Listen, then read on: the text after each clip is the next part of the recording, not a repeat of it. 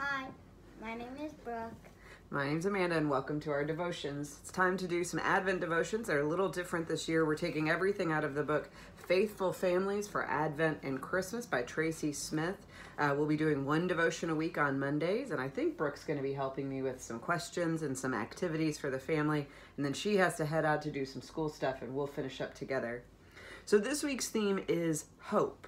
Uh, and so she invites us to reflect on the value of hope. And she says this The first week of Advent is the week of hope. And in my house, we speak both Spanish and English. Sometimes it's fun to see how certain words in one language will help us to understand words in other languages. One example of this is the word esperar, which means to wait. Hopefully, the Bendinos will tell me if I got that right or not. Esperar also means to hope. So in Spanish, hoping and waiting are the same word. This is very similar to how the Bible talks about hoping and waiting. Romans 8:25 says, "But if we hope for what we do not see, we wait with patience." I wonder if that's because things we hope for don't always come to us right away. What connections can you make between waiting and hoping that makes sense for your family or for your church? Perhaps there's something specific your family is hoping or waiting for. Use the verse in Romans 8:25 to get your family conversation going. So you guys can discuss that today.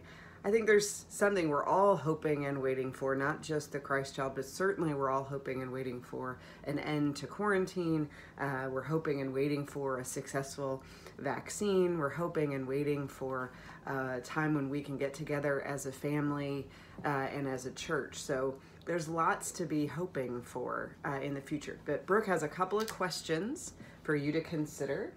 What does it feel like to wait? Hmm? It is hard. it is hard. I wonder what it hoping feels like. What does hoping feel like? Excited because you know that something's gonna happen. That's right. Hoping can be exciting. All right, and we have a couple of activities that you can try maybe this week uh, with your family or on your own if they sound good to you as a way of exploring hoping and waiting. I will. Sh- we will post a picture of what I drew. That's right. Draw a picture of the things you hope for. Fill a box with your hopes and dreams. Keep your box private or share with your family members. Um, plants, planting seeds can be a solution of hope A symbol. symbol of hope because it takes a long time for them to grow. Plant some plant some seeds and watch them grow. If it is if it's too cold to plant seeds now, make a plan to plant later. Very good. Thank you, Brooke. I'll take a smooch. All right, head to school. Bye. I'm not going to school. I'm going to Sweetie and Reese. That's fine too.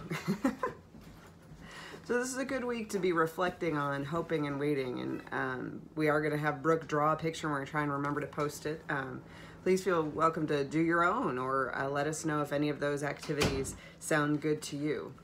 So we're also going to explore a scripture. This week we're going to look at the beginning of Matthew, which explores Jesus's family tree, um, and it's Matthew 1 1 through 6 an account of the genealogy of Jesus the Messiah, the son of David, the son of Abraham. Abraham was the father of Isaac, the father of Jacob, and Jacob the father of Judah and his brothers, and Judah the father of Perez, and Zerah by Tamar, and Perez the father of Hezron, and Hezron the father of Aram, and Aram the father of Amidabad, and Amidabad the father of Nahshon, and Nahshon the father of Salmon, and Salmon the father of Boaz by Rahab, and Boaz the father of Obed by Ruth, and Obed the father of Jesse, and Jesse the father of King David. She says many people know their grandparents, and sometimes their great grandparents. But what about knowing your great great great great grandparents, or even further back than that? The only way to know someone that far away from you in years is through what's called genealogy. A genealogy is a record of ancestors going as far back as the record shows. Jesus' genealogy is written down two times in the Bible, and there are a variety of different biblical ancestors in each one. In Luke's genealogy, Jesus' ancestors go all the way back to God. The other genealogy in the Bible is Matthew's version. His version doesn't go as far back as God, but still has the names of many important men and women in Jesus' family tree. One of the great things about genealogy is that they remind us of where we have come from. The things we do in our lifetime may be recorded and remembered by someone 50 or 100 or even 500 years from now. As we learn more about the members of Jesus' family tree, we understand our own faith stories better. So, her questions for you about this is What do you know about your family tree? What do you know about relatives who lived long ago? Um, the joke is always when there's a lesson in carols or uh, anytime you're reading a bunch of scriptures for Christmas, nobody wants to get the genealogy. Um, and yet, I've learned to love it in a way that I didn't when I was little and just listening to all those names, or heck, even when I was a grown up for a while. Um, but it's a reminder that it's good to look back, it's good to remember where we came from. Now, Jesus's family tree isn't only full of uh, perfect people by far. You know, I love that the women that are mentioned are Ruth, who was a foreigner, and uh, Rahab, who was a prostitute who was uh, saved uh, herself and her family when they were attacking Jericho. So, and David, uh, despite being the greatest king Israel had, is also a very complicated and uh, sinful person, and so but they're also incredibly faithful people in his genealogy. There were people that had were doing their very best to follow God. So looking back at our own history teaches us about ourselves, and most often what it teaches us is that we are complicated and complex, and we're almost never just one thing.